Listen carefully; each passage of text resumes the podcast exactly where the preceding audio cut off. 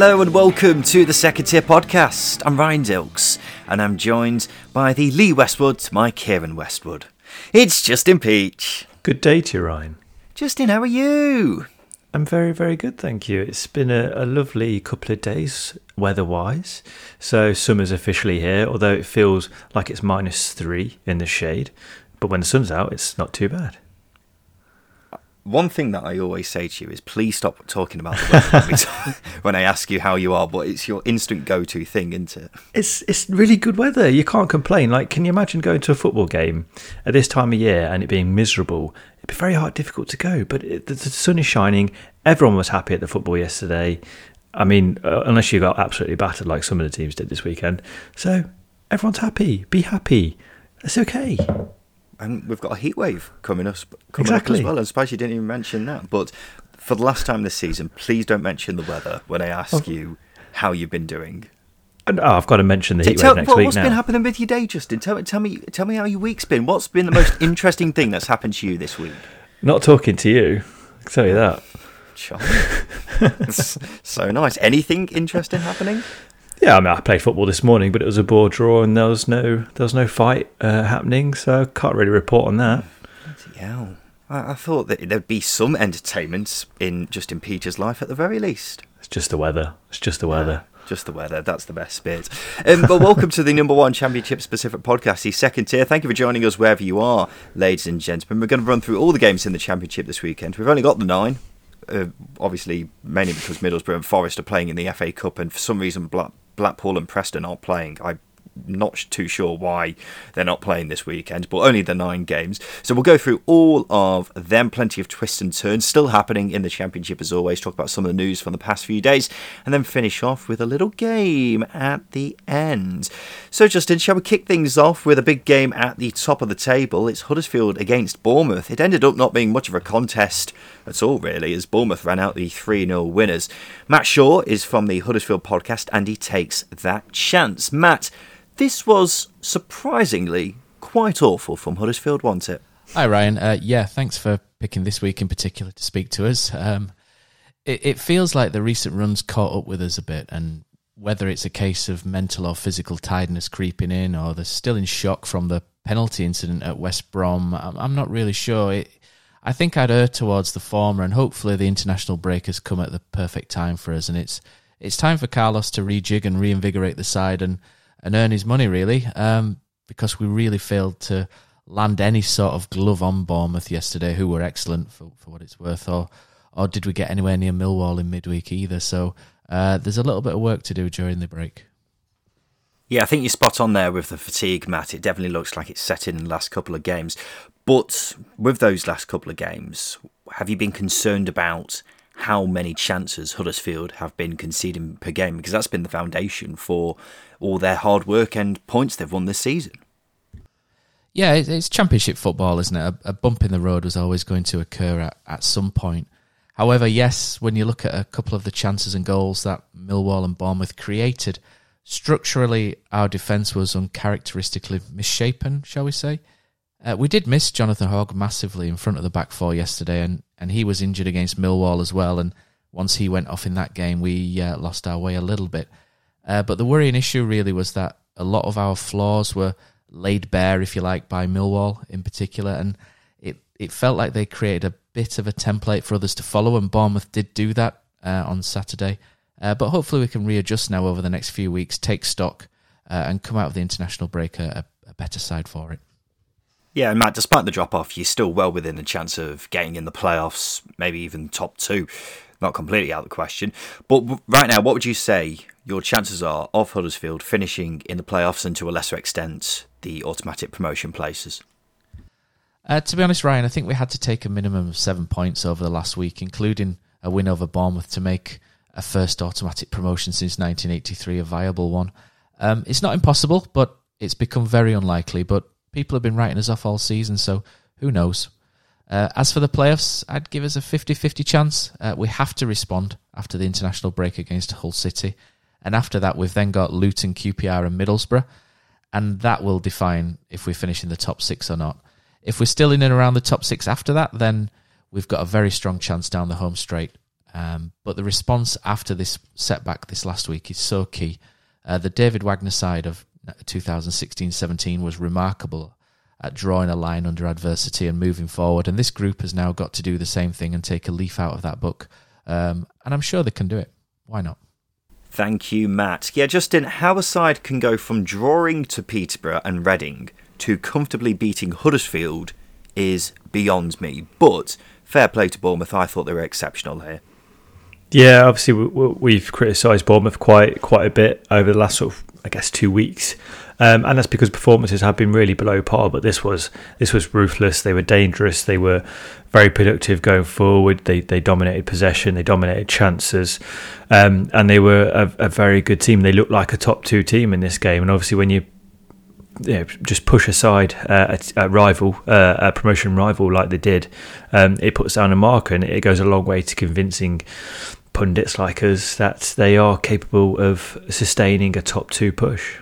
Yeah, they played some really, really good football. Not something that has never gone away under Scott Parker. It's just the results haven't sometimes matched the quality of football. But Scott Parker called it one of the best performances of the season, and you won't hear any disagreements from me. Jaidon Anthony was electric. It was like the Jaidon Anthony that we saw in the first third of the season again. Mm. Jefferson Lerma, not someone you associate with playing you know, football going forwards. He's more known for his ball winning and general shithousery, but he was great here going forwards. Yeah. Huddersfield's defending was uncharacteristically poor, and we may go on to that in, in, a sec, just when we talk more in more detail about Huddersfield. They seemed to lose all concept of what marking is, which definitely helped with Bournemouth, who like to move the ball around quickly and have plenty of runners off the ball. One thing that I've continuously noticed with Bournemouth is that they start quickly don't they? They scored all three of their goals here in their first 47 minutes. And I think if they don't manage to find the breakthrough early on, then that's when they tend to struggle.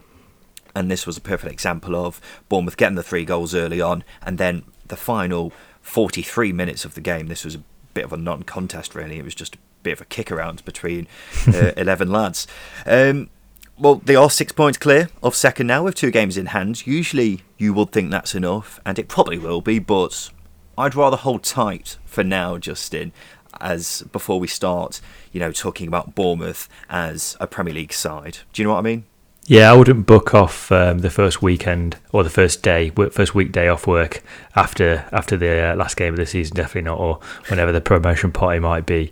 I would just hold tight for now because this Bournemouth team has has got a habit of, of dropping dropping off in games quite quickly, and um, there'll be there'll be Luton and Huddersfield will want to bounce back very quickly because again the playoff place isn't necessarily safe. Um, you know, if they go on a bad run of form now, they could quite easily drop out with teams like Middlesbrough, Nottingham Forest waiting to take their place outside of the playoffs.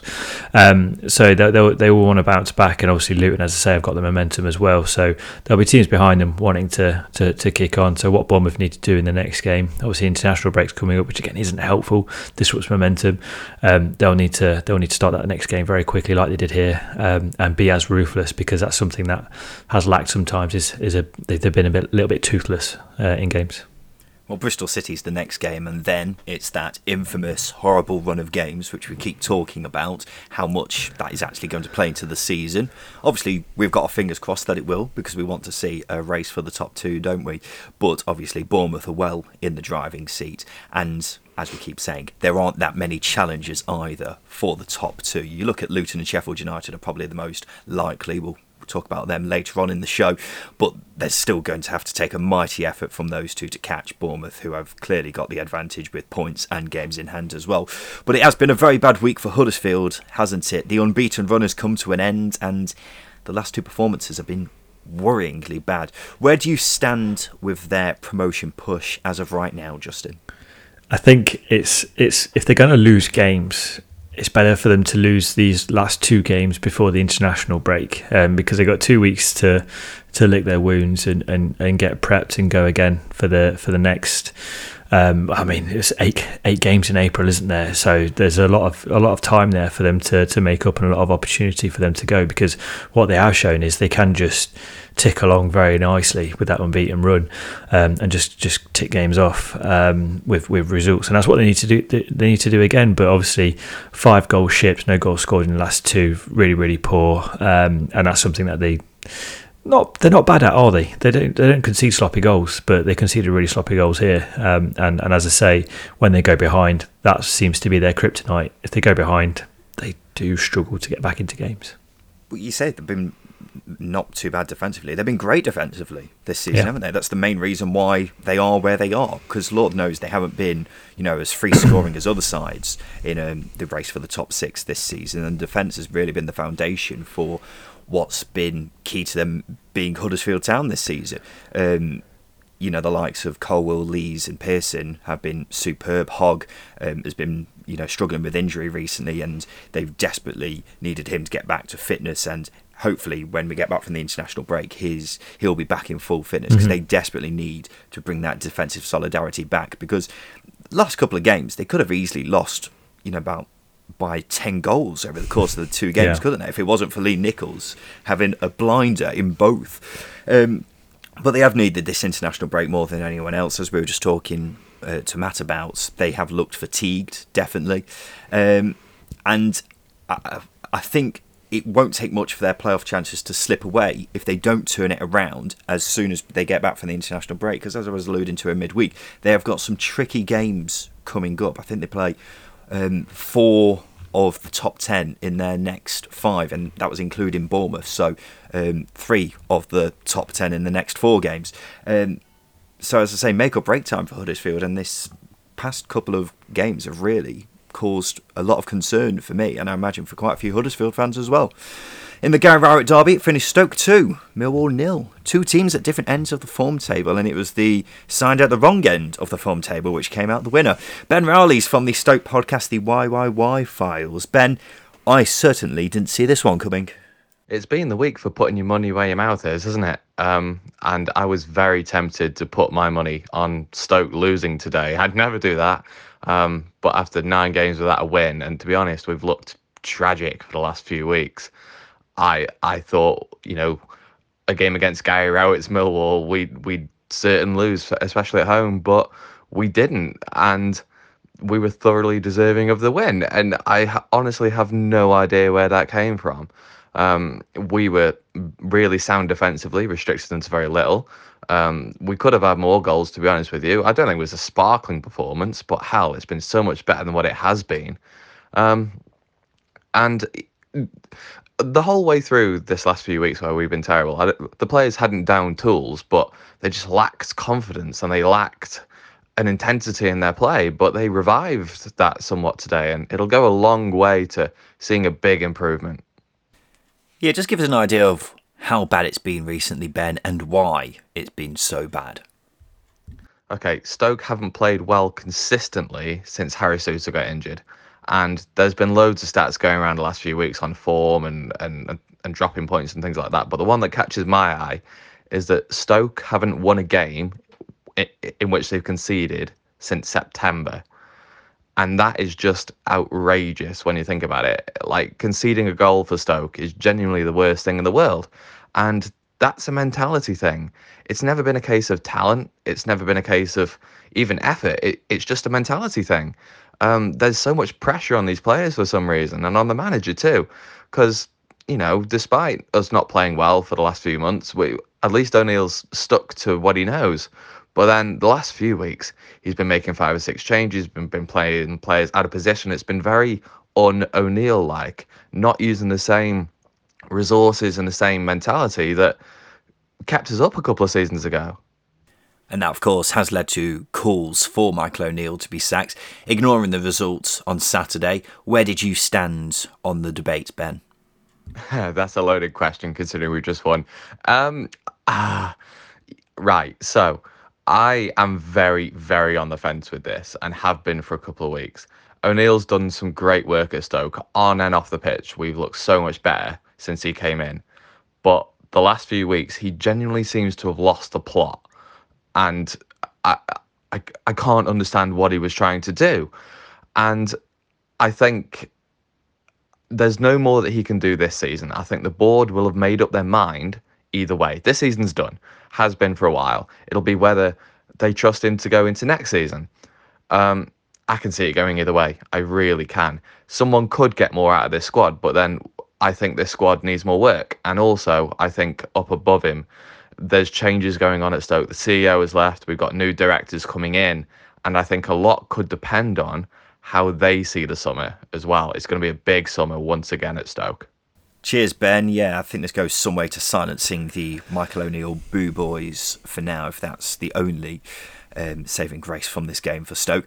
Um, I would call this a very un Millwall like performance. Justin, would you agree with that? Yeah, hundred um, percent. Considering that they conceded both of their goals from set pieces, uh, they hadn't conceded uh, in 470 minutes of football before this game, and uh, both goals were very, very sloppy. Um, they were conceding really sloppy chances as well. So yeah, it was was very much a, a, very poor Millwall display. You know, that Gary Rowett's done a very good job of of making them very solid away from home, very difficult to break down. Um, but Stoke, the way Stoke scored their two goals, found it very easy. You know, loose balls in the box any any team should be defending loose balls in the box, but the way Millwall did it was really poor. And as you say, probably one of the surprise results of the weekend for me um, because it's form wise did not see this one coming at all. No, I don't think anyone did. I think even the most optimistic Stoke fan didn't see this one coming. Jacob Brown was causing all sorts of problems yeah. for Millwall throughout the game. They just could not get a grip on him, and he was fantastic. But you're absolutely right. Millwall have been so solid defensively, and this they just weren't, which is really surprising um, because they have been a rock at the back recently, haven't they? But four points off the top six, despite um, this loss, mainly because other sides haven't played. Have their chances of getting into the top six changed at all, Justin, after this result? No, I think obviously in midweek I was saying that Millwall will be licking their lips at results. Um, I still think they'll be they'll be quite content with where they are at the moment because, as I say, they're one of those teams that, you know, a lot of games in April, they're, one of those teams that if they do get a run of form, they will be very difficult to beat in, in every single one of those games. I'd rather be a team that is difficult to score against um, when when the fixture list is, is, is congested because it takes a lot for other teams to score against you. You've got to move the ball around quickly. You've got to exert a lot of energy. Whereas Millwall aren't one of those sides, and that'll probably suit Millwall a lot more. So I'm a lot more optimistic with Millwall going into the next run of games um, next month than it would be for, for other sides in and around them. So definitely still a, a long shot, but um, I don't think it was too too damaging a defeat. Yeah, I, I, completely agree. I think their chances of getting in the top six were lengthy anyway before this game, and I don't think that's any different now because of this result. Um, the run they went on prior to this loss, the eight game unbeaten run, they've essentially got to do it again, haven't they, to stand yeah. any chance of getting in the top six? Otherwise, you, you can't, they, they can't afford to lose one or two games, quite frankly, uh, can they? They've got to get results from pretty much every game from now until the end of the season. It is worth saying they have got a very good run of games, eight games left, six of them are against sides in the bottom half, so that it's definitely possible for them to replicate that fantastic run they've been on. All they've got to do is just get back to staying as solid at the back as they were before. Could definitely do with being a bit more fluent going forwards because that mm-hmm. has been an issue at certain points. But defensively, that has been the foundation for this remarkable unbeaten run they've been on. And if they get back to that, then they'll run it close, won't they? I, I think yeah. we can both agree on that. Luton Town, they're third, Justin. Third. It's after they won 3 1 at Hull. Justin, Luton Town or third? Yeah, they are a good team, aren't they? Um, I, I, heard last night a pundit say it was it was miraculous that Luton are so high up in the league, but I don't think that's doing. I don't think that's giving them enough credit. I think that's the way the way that's the way that's said is is almost implying that they are. Um, well, fortunate to be there, and I don't think it is. This this is a careful strategy. This is planned. Um, obviously, for them to be third or competing with teams with big budgets is probably a little bit of a stretch, but definitely not a miracle because the way this team sets up, they've got really good players that other teams in years gone by would have played four or five million pounds for. And Luton have managed to get them for, for nothing. You look at the job that Henry Lansbury's doing in that midfield. Um, when he plays, for example, Villa paid a lot of money for him, and he's coming to Luton on probably a fraction of those wages and and got they've got they've got a lot more out of him. Um, so yeah, this this is just a quality team with quality players that is understated.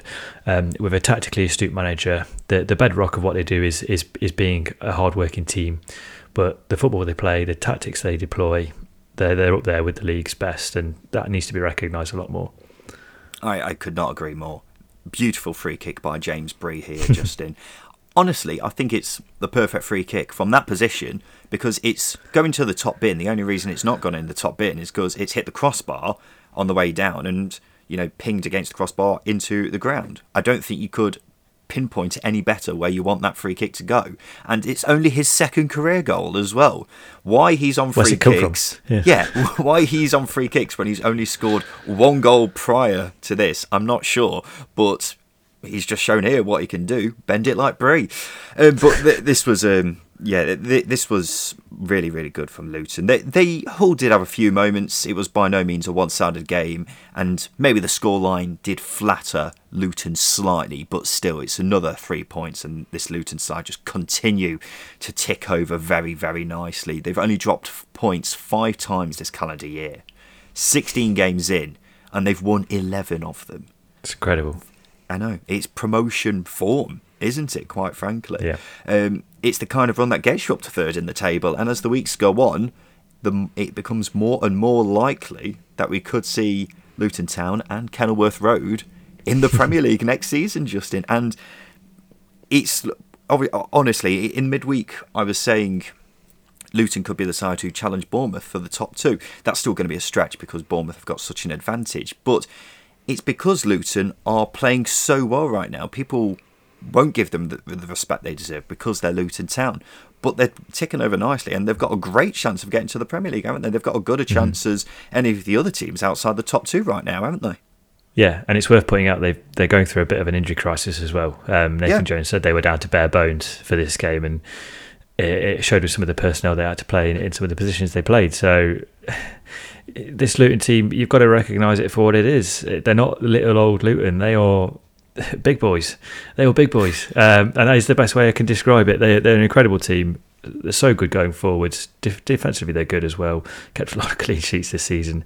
Got to give them the respect they deserve, and not just because they're they're viewed as little old Luton. They are much bigger than that.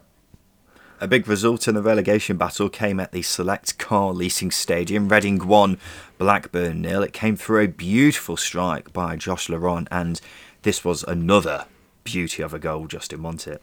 It was it was fantastic, and you've you've got to give someone like Josh Josh Laurent credit because he doesn't pull them off very often. And I've been a bit surprised that Paul Ince has sort of been deploying him as a bit of an auxiliary ten slash eight. Um, I didn't think it was going to work, and obviously he missed quite a few chances. But when you pull pull a shot like that out of the bag, and it was a beautiful shot. Like he just caressed the ball high out of the keeper's reach and into that top corner. That was, you know, if, if a Premier League club scoring that, if, if I don't know Salah or Mane scoring that, it's going to get talked about for for weeks. Um, but it was yeah an incredible goal from a, a player who is not known for scoring. Mm. I love the way that it's just dipped because it looks Yeah. like initially that it could be just flying off into Row Z, but then it dips so suddenly and just over the keeper's head. Kaminski had absolutely no chance. It was a proper R1 and circle shot, wasn't it, for any of the FIFA nerds out there? First goal of the season for him as well. Yeah. So we've had James Bree scoring only his second career goal of the season. It's the perfect free kick. And then Josh Laurent scoring this, his first goal of the season. Unbelievable. But a Reading win and Barnsley and Derby both dropping points. It's the perfect Saturday for Reading and Paul Ince, isn't it? Yeah, and they, they played really well. You've got to give them credit because they created chance after chance after chance. And if, if it wasn't for Kaminski, the game would have been out of Blackburn's reach very early on. Um, and I guess that's the only sort of criticism you can give Reading in this game is, is how they um, how they didn't put their chances away. But you know that's why I've backed them to to stay up because they've got the quality in their team and they've only got to get things a little bit right defensively um, for them to, to, to, to perk up and, and, and they did that. I think after the, the after the Laurent goal they only conceded one chance, which you know the game management there is is such a turn of the page thing for Reading this season. Um, yeah, quite quite a turnaround and obviously it's a massive hammer blow to, to Barnsley and Derby as well. Thing is with Reading as well, they've got this obvious obvious advantage over the other sides, haven't they, in terms of uh, the points and in Derby's case, the games uh, Reading have got in hand as well. So, with that being said, Reading don't have to do much to stay up at this point, do they? Barnsley have been in much improved form compared to how they were, but they're not going to win. How many games we've got left? We've got eight games left. They're not going to win five games out of them, Yeah. are they? So Reading have only got to win what two or three, and get a point here or there from the other games. They should be safe and sound, shouldn't they? So Reading definitely with the ball in their court at the moment now. I don't think anyone can dispute that at this very moment. Let's talk Blackburn just in their playoff hopes hanging by a thread now after this result, would you say? I think they are, and, and, Mowbray sounded exasperated in his in his post match um, presser when he was talking to to journalists. He was really frustrated with his side, and I would be as well because, as I say, I know Reading created a lot of chances, but they didn't take them, and Blackburn was still in the game up until Lawrence scored. But again, Blackburn scuffing chances. I think Gallagher had a beautiful chance. And he's just completely missed it. He's sort of rolled over the board. Don't really know what what what happened with it. Um, and this this this blunt this blunt nature they've they did uh, they've developed is is costing them massively, and it could cost them a top six place. They should be home and host in the top six. You know, even grinding games out. And I think again, I think Mowbray said, you know, the longer the games go goes uh, the goes on, the more likely they are to concede as well. So they're looking a little bit more frail um, at the back. So it's not a good mix at all, and it's the worst time in the season to to hit this run of form. They they desperately need just anyone to put away a chance. And we thought we, I thought they turned a corner against Derby, um, but it was back to back to same old Blackburn of late in this game. Well, they're still in the playoffs at the time of recording, two points clear of the other sides who are just outside, but they have played more games. They can't score for Toffee. Um, they're out of form. It's them and QPR who are the two forms, uh, two teams in the top ten who are out of form right now, aren't they? And it's worrying. I struggle to see many positives for them at the moment. If you're ticking boxes for advantages that Blackburn have on the other teams in there, there aren't many, are there, compared to No. the other side? So I think it's um, despite the table looking all right for them, I, I'd say Blackburn's looking like a bit of an outside chance now for them to actually get in the top six. The chance putting away is just it's ridiculous. Tony Mowbray said after the game that it's comical how many good chances they've spurned recently. And I struggle to find many better words, quite frankly, because it is. It is comical. Yeah. Um, not signing another striker in January is turning out to be a really, really bad move, isn't it? And now Khadra's injured as well. Ben Brereton Diaz is obviously back after the international break, but is he going to be 100% fit? Who knows? Um, it's looking a bit bleak for Blackburn at the moment, isn't it? Which, as I say, they they are still in the playoffs at the time recording, but other factors have played into that, and that that's why it's looking uh, not very good for them at the moment, isn't it? In a South Yorkshire derby and also a Paul Heckingbottom derby, Sheffield United beat Barnsley 2 0. The first half was a tie one. Wes Foderingham had had to make a brilliant save in the Sheffield United goal. Second half, things started to click, mainly for Morgan Gibbs White, who was once again at the centre of everything good that happened for the Blades. Just in a wonderful player. Oh yeah, I mean, how often can we say it? He's uh, he's such a talent, such a gifted player, and I think Heckingbottom said in this game that he wasn't even playing. You know, his outward best. He was a little bit more reserved, um, and I think that's always going to be the case in, in derbies like this. But you know, if he if he's just putting in a seven out of ten performance and he's still been as influential as he was, he's got talent, hasn't he? And it just shows how how talented he is. Um, and as I say, he's, he's at the centre of everything good going forward for for Sheffield United. So that's the only thing that maybe worries me a little bit is if he's not involved, can they still tick along um, the same? Uh, and obviously, if he's not in form as well, can they still tick along the same? I don't know. I think we still need to see that test. But nonetheless, they've they've got him. He's fit. He's firing. Good player. very good player. He got on the end of the second goal after playing a tidy one-two with Ollie McBurnie. A really good ball played by McBurnie as well, perfectly weighted. It was just a joy to watch, and it was a great way to bounce back. One it, for Sheffield United after a couple of poor results. Each time they go through a patch where it looks like they're stumbling, they always seem to get back on track, don't they? And that's a very good habit to have. Yeah, I think we've got to recognise how many games they've played as well um, in such a short space of time. Uh, and the injuries have started to mount up, and, and fitness and fatigue is going to be an issue. So they've still managed to grind out results quite well, considering, as I say, they've had this really rough run of games. Um, and obviously, they've got a two week break now. So I imagine they're going to come out this. This next, um, this next lot of games and, and, and being a lot better because when you, consider how good they bounced back after sort of a two or three week break during Christmas because of COVID postponements. Um, they were brilliant, weren't they? Sort of eight games, they were relentless, and I think they can hit that same spark again. Players are going to come back to full fitness. They're going to get a rest that they need. Um, and Heckingbottom's got more time on a training ground with them. So yeah, I expect them to fully sort of hit another gear um, after the international break. Billy Sharp went off with a hamstring injury, which will be a cause for concern. But one thing we haven't really spoken about that much for Sheffield United, Justin, is the injury crisis that they've suffered. Now, having this international break, plenty of players are said to be uh, set to come back after the, after that break. You've got the likes of Ben Davies, George Baldock, players who will be really, really important for them on the other side of this international break. So, plenty of positives for Sheffield United here. Of course, as we say, when they get knocked back down, they come back fighting, and now they've got a strengthened side on uh, on the way as well. So hopefully Billy Sharp's injury isn't too serious because he's been fantastic for them over the course of the season, hasn't he? Evergreen mm-hmm. as always, Billy Sharp, um, and uh, hopefully it's just something that will just take a bit of nursing over the uh, next couple of weeks. Justin, let's have a quick break. After that, we'll talk about a shocking win for Peterborough and then uh, also draws everywhere else.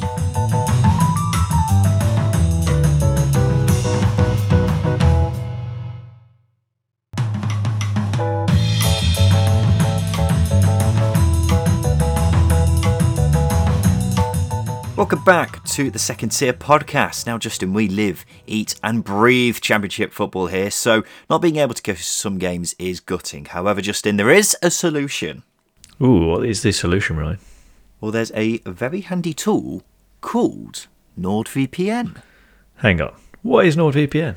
Well, let me tell you, Justin, in a nutshell, NordVPN is a cyber Swiss army knife with plenty of features and benefits. Picture the scene it's 3 pm on a Saturday and your side is away from home. If you use NordVPN, then you can change your virtual location and watch the game in your own living room. It's not just football, you can watch Netflix or Amazon Prime or other streaming platforms content from different countries, meaning you don't have to wait for it to be released in the UK. Also, if you're travelling, you might use unsecure public Wi Fi having NordVPN on your phone, laptop, tablet, or any other device that you use protects you from pesky hackers. So grab your exclusive NordVPN deal by using the link in the description of this podcast or head to nordvpn.com and use the code second tier to get a huge discount off your NordVPN plan, plus one additional month for free and a bonus gift. It's completely risk free with Nord's 30 day money back guarantee. It costs less than a pint, so it's an absolute bargain. Have a look for yourself right now. One of the shocks of the weekend came at the Kiyan Prince Foundation Stadium. QPR 1, Peterborough 3. Justin, where's this come from? Uh, it's, whew, yeah, I mean, beats me. I mean, Peterborough's array record is is terrible, but actually, I think performances over the last few games, especially under Grant McCann, have, have really started to turn a corner. They've started to be a lot more solid. They started to uh, be a little bit more adventurous going forwards. Jonson Clarke-Harris has hit form. Jack Marriott's hit form. Um, so it's probably not as much of a surprise that uh, people might think based on Peterborough's performances of late, and obviously QPR being in a bit of a, uh, a poor spell themselves as well. Um, it might not be that much of a surprise, to be honest with you. I think, as well as that, Peterborough really deserved the win here. They were miles better than QPR because QPR was so so poor. Yeah, they had a 20 minute salvo really where they scored the three goals and just seemed to blow QPR away. And QPR didn't know how to respond. Um, I think it's definitely a shock, Justin, just because, as you mentioned, the away form has been so appalling for Peterborough across the course of the season. But you're absolutely right. They have had certain players start to hit form. The likes of Marriott, the likes of Clarke-Harris. And you look at the table now, only six points behind. That's wrong. Seven points behind Reading. Um, they still got some life in the old dog yet? It's so it's so hard to say because I mean we'll say you were talking about Reading um, earlier on in the episode about them not needing to do too much um, to to stay up in the likes of Peterborough, Derby, and Barnsley have got to win a lot of games. I can't personally see Peterborough um, getting those points back and, and, and getting above Reading, but it's, it's it's very good news because there is quality in this team, and it just goes to show that if the decision to to move Darren Ferguson was made a lot sooner, they could be they could be a lot higher up in the table, and that's that's that's my honest opinion. I, I do think there's enough quality in that team to push them higher up in the table. Just wasn't being used appropriately, shall we say? I struggle to get excited about Peterborough's chances of staying up. When you keep in mind, before this, they'd only picked up four points this calendar year.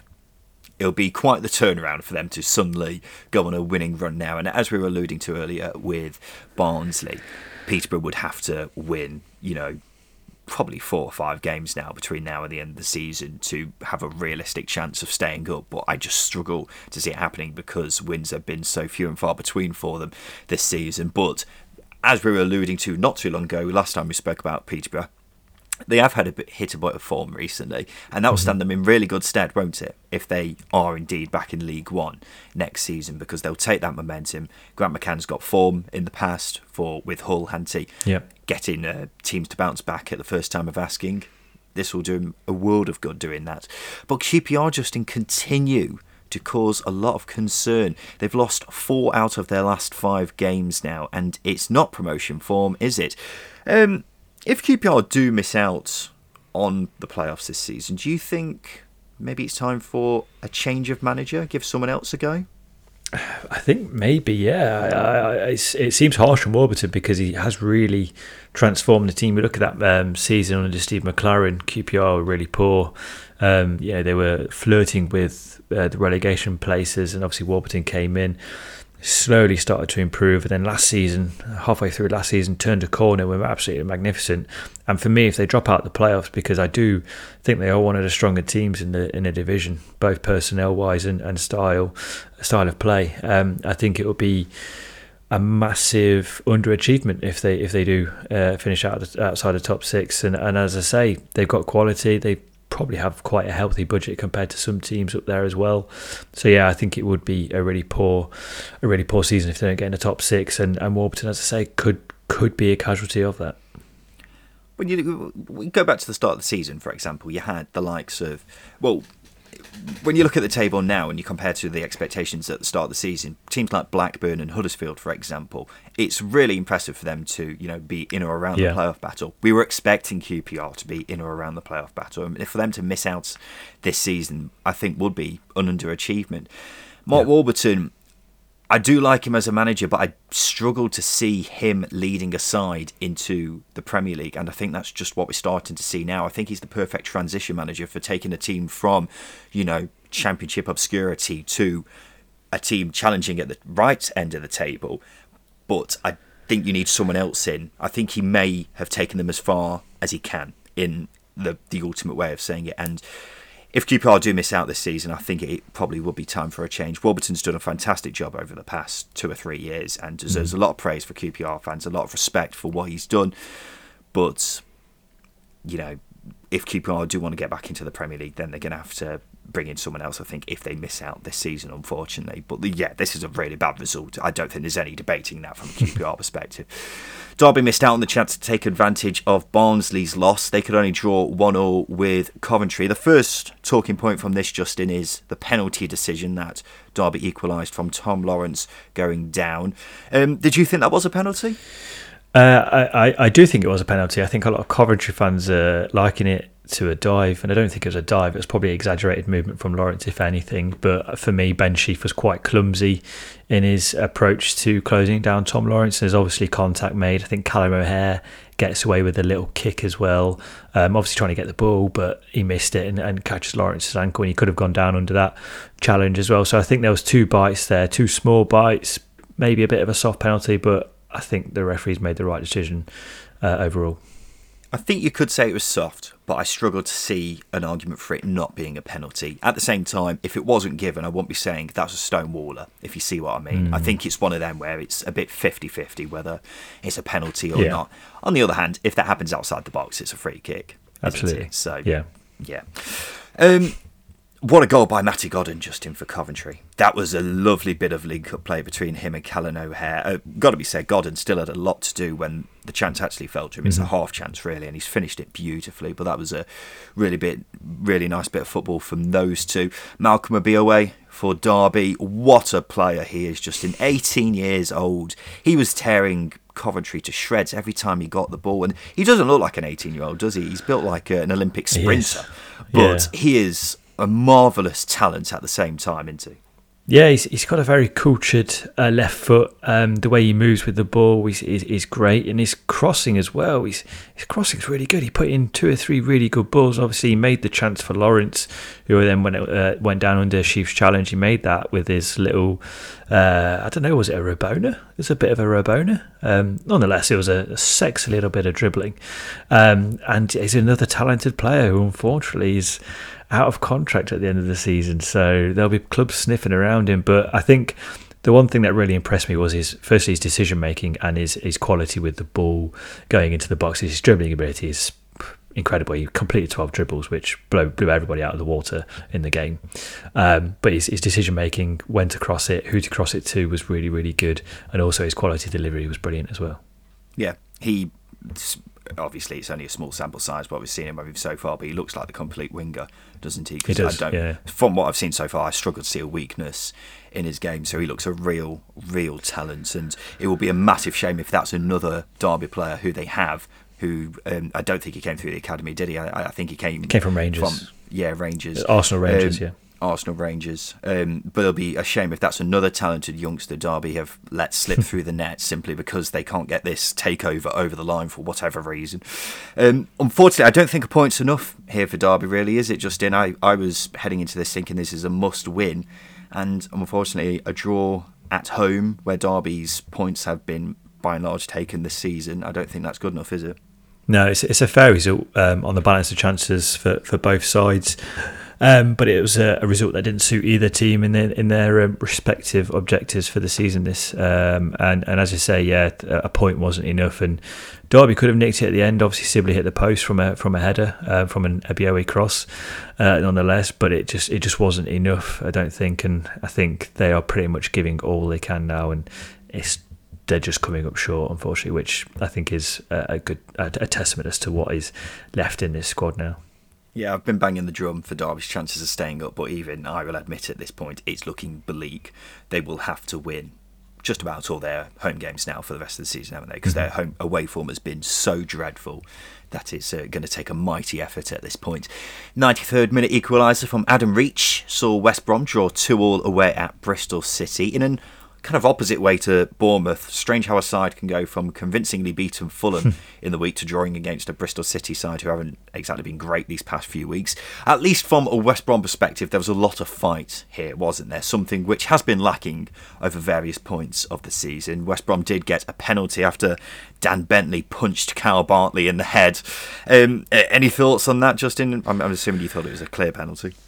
Oh yeah, I mean, boxing's not allowed in football. I don't think. Um, for me, I, I, would actually go as far as say it's a red card for Bentley because yeah, goalkeepers get a lot of protection in what they do. Uh, obviously, they can use their hands, but for him to completely miss the ball and I can't remember who he punched square in the face, but Bartley. he's, he's uh, Bartley. Uh, you know, Bartley's got quite a big head, but even uh, he's even he's going to go under that. Um, I thought anyone miss times, any player outfield miss times a challenge with their feet goes through a player it's a possible red card. So for me, Bentley, who's able to use his hands, go straight through Bartley with his fist, that's a red card for me as well. If I could play devil's advocate, he's clearly going for the ball, though, isn't he? Yeah, but you can still go for the ball and miss time a challenge and end up with a red card. Nonetheless, it's dangerous play. You're endangering an opponent. Um, for me, that that's that's serious foul play. It's a red card. Either way, a point for West Brom probably says their playoff chances are over now if they were still alive to begin with heading into this game. Andy Weimann now has got 18 goals for the season, Justin. Probably won't get talked about because you've got, you know, he's playing in a side who haven't been great this season, and mm-hmm. you've got three other strikers who are having remarkable goal scoring seasons in itself. But for Andy Weimann, someone who's not really ever been a consistent goal scorer at this level, to get 18 goals, you've got to applaud it, haven't you? Oh yeah, without doubt, and and the way the last few few of his goals as well, um, some of the volleys he's put away have been brilliant, and he's taken his goal fantastically, um, fantastically well here as well. Um, and his link up play with the, the forwards that are at Bristol City as well is is fantastic. It seems um, telekinetic. What what what am I trying to say here? Psychic, you know, all links up with their brains. That's a really Yeah. daft way of saying it, but you know what I mean. I Um, know what you mean. It it's, it's it all seems very natural. The link up play with Martin Semenyo, and obviously Semenyo went off, but he still provided the assist for Wells. It's not just his goal scoring capabilities this season, but he's putting things on a plate for his uh, teammates as well. He's he's probably one of those players who should be considered probably in the top five performers this season, just because he's had an outstanding individual season this season. Hard to debate it. He's in the top five for assists. He's in the top five for goals. There you go. it's a remarkable season, isn't it? And Lord knows where Bristol City would be if it wasn't for his exploits this season. But he's been remarkable. Not sure about Nigel Pearson occasionally having the tendency to play him at right wing back. Um, I'm not sure that's the greatest tactical move I've ever seen from a manager. But at the same time, Weimann, hats off to you, son. You've having a brilliant season. He's been awarded now with a place in the Austrian national team. So It's been a while. Loads of yeah. positives. Yeah. yeah, And finally, winning the award for the most obvious game to be last in the running order of the season Swansea nil, Birmingham nil. Only thing on this I've got to say is Birmingham's finishing was appalling. They had three chances, which I wouldn't even class as golden chances. What's the next level above golden? Platinum. Platinum chances for Birmingham, and they couldn't put them away, and it really goes some way to summarising their season. Right, now it's time for this.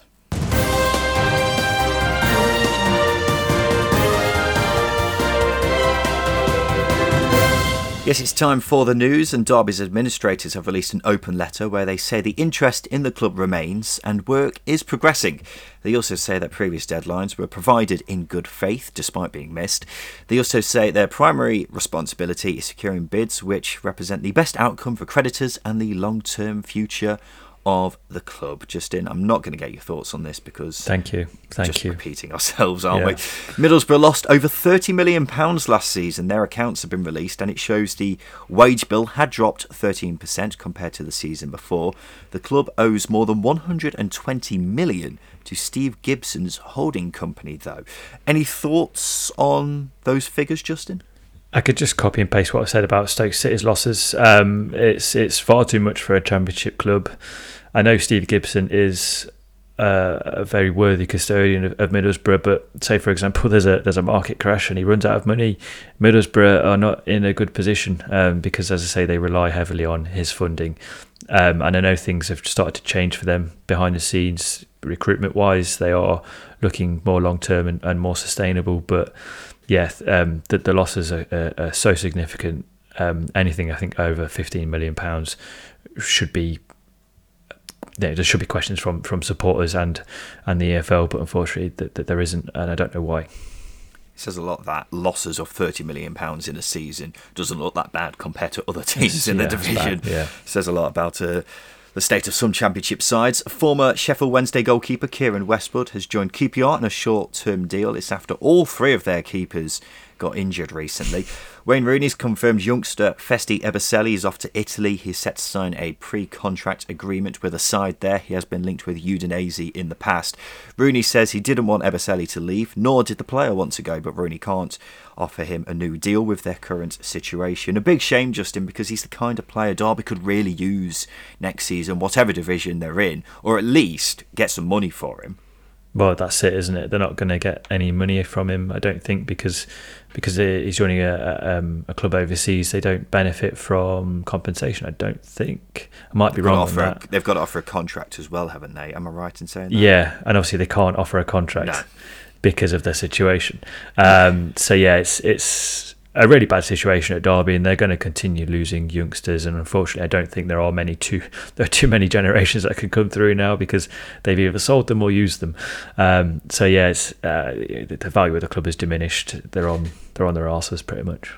Yeah, and more bad news for Derby. It's been confirmed Colin Kazim-Richards is likely out for the season with an ankle injury, so he's probably played his last game for the Rams. Forest defender Scott McKenna is set to miss the next month with a hamstring injury. They're having a few injury problems, aren't they, Forest? Hmm. Cook, Lowe, now McKenna. Not ideal. Still in a good spot with the playoffs, but they could really do with uh, filling those gaps. Yeah. Bristol City striker Chris Martins had his deal extended by another year. His contract was set to expire at the end of the season. In transfer news, Footy Insider says Neco Williams is keen to join Fulham on a permanent basis. Liverpool are apparently willing to sell for £12 million. If Fulham do indeed go up, Justin, into the Premier League next season, that would be a fantastic way to kick off their strengthening for the top flight. Yeah, we were praising him not too long ago, weren't we? After his uh, half halfway line shot exploits, talented player. Twelve million pounds seems quite cheap for a player of his age as well. So absolutely, I, I think go for it, do it. I, I would rip your hand off. Exactly. It's uh, after all Fulham's previous spending, that's actually a very good deal. Very good deal. Former Derby defender Andre Wisdom is training with Sheffield United. He's been a free agent since his contract at Pride Park expired last summer. He's also been training with Birmingham relatively recently. And finally, according to reports in Turkey, Valerien Ismaël is set to be appointed Besiktas manager. All right. Did, did you see that one coming? No, that's quite a, no disrespect to West Brom. That's quite a step up. Uh, Besiktas are a very big club. Um, I, I mean, he's probably better suited to football in Europe, and you know, he's, he's fast-paced football and, and, passionate fans in Turkey. I think would go hand in hand. So I'd, I'd be interested to see how that plays out. My thinking is he would do a lot better if he was at a club where they have an excuse to you know sit well not sit back he doesn't sit back that's probably where, where they're you know fighting against it where they're underdogs like Barnsley were for example yeah. not a side like West Brom or even Besiktas for that, yeah. for that example where they're meant to be getting the faces of teams um, that's why I think I said in the past I think he'd be a good Premier League manager for a team fighting to stay up yeah. but when you're fighting to win the title like I'm assuming Besiktas are it's a bit of a strange move for me that one, but uh, we'll see how it goes. He's certainly a good manager, isn't he? I don't think anyone's debating that, apart from maybe mm-hmm. a small section of the Black Country. Um, Justin, let's do some polls. This is the part of the show where we give the listeners three questions on Twitter because we want to get their thoughts on all things to do with the Championship. First question is this: Justin Peach called Adel Taarabt a one-season wonder the other day. Is Adel Taarabt in the top five players in Championship history? Yes or no? I don't think I called him a one season wonder, did I? Uh, let's get that straight. Um, what did you call him then?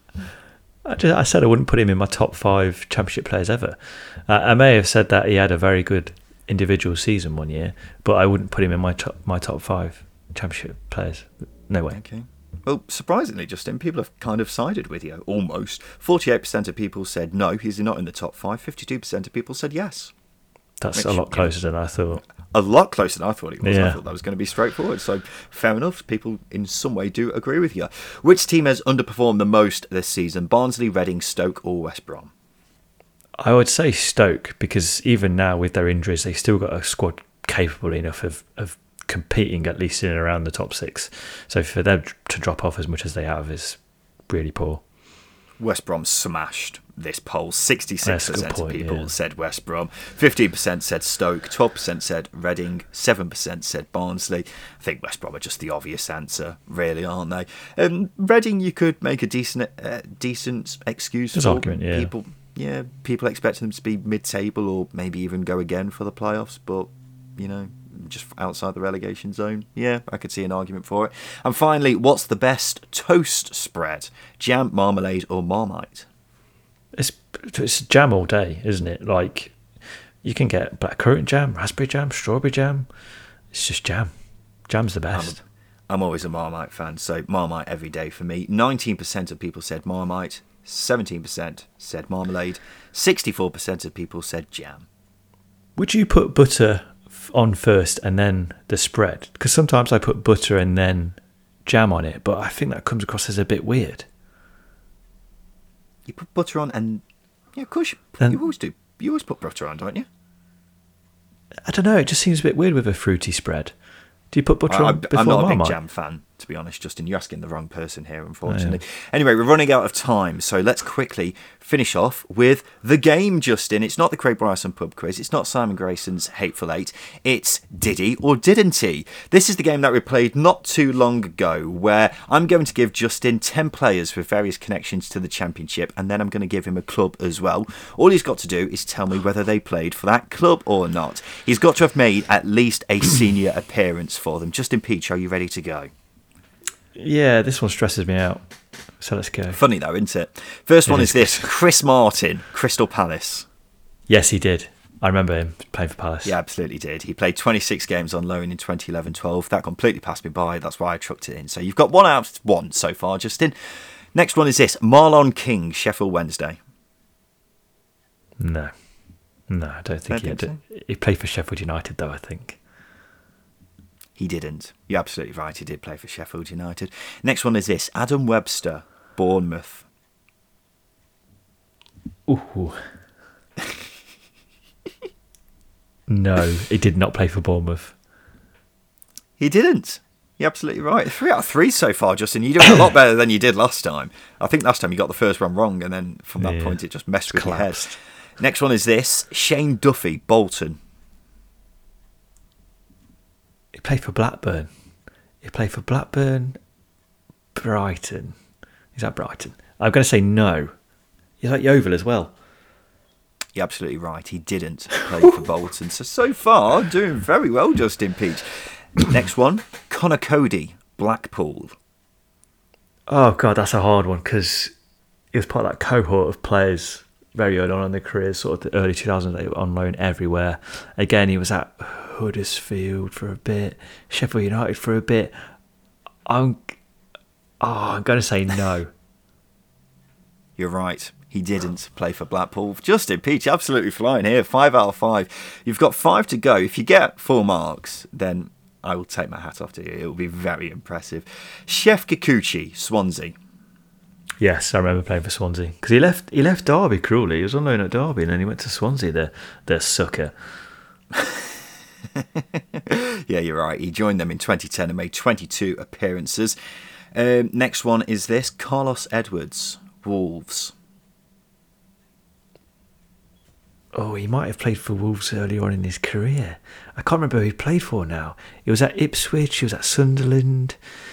Um, he had a spell at Millwall as well.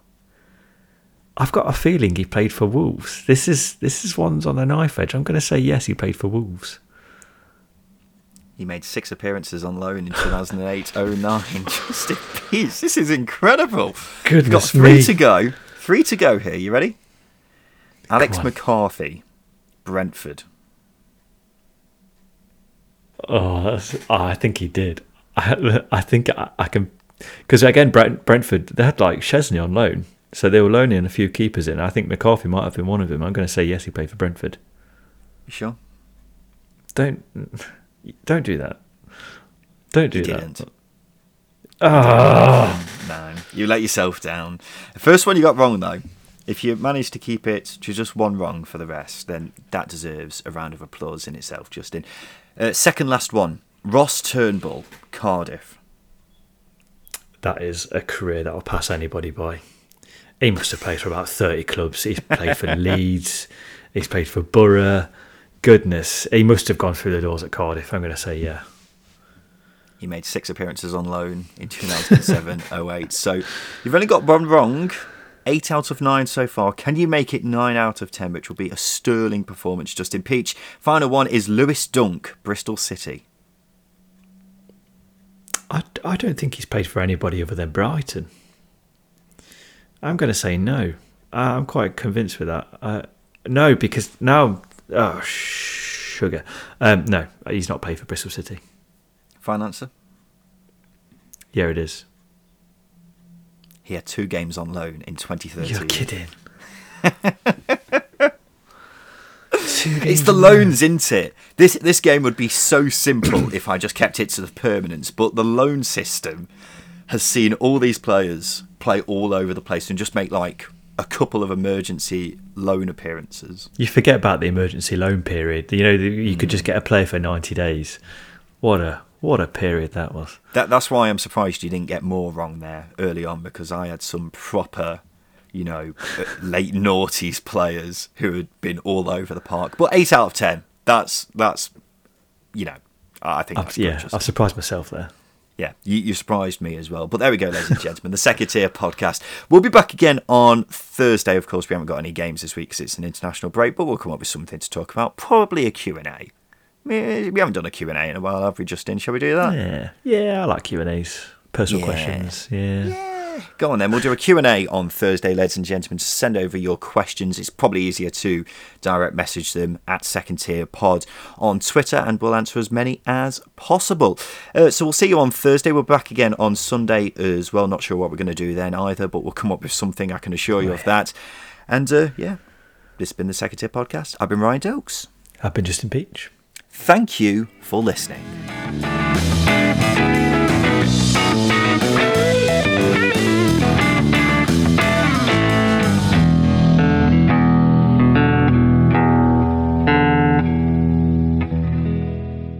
Picture the scene. It's 3 pm on a Saturday, your team's playing away from home and you can't go. You're sat there wanting to watch your championship side play, but you can't get it on your telly. Well, fear no more, dear listener. Why not try NordVPN? NordVPN lets you access content from over 59 countries just by changing your virtual location. So essentially, your internet will think you're abroad, and that means you can get access to the 3 pm Saturday games from the comfort of your own living room. It's not just football, you can do it with streaming services as well. For example, example, I was on Canadian Netflix the other day and was watching The Shawshank Redemption. You can't get that on streaming services here. It's also useful for cybersecurity when you're on the move too. Get your exclusive NordVPN deal by going to nordvpn.com forward slash second tier or use the code second tier to get a huge discount off your NordVPN plan, plus one additional month for free and a bonus gift. It's completely risk free with Nord's 30 day money back guarantee. It costs the same as a cup of coffee each month, so why not give it a go right now?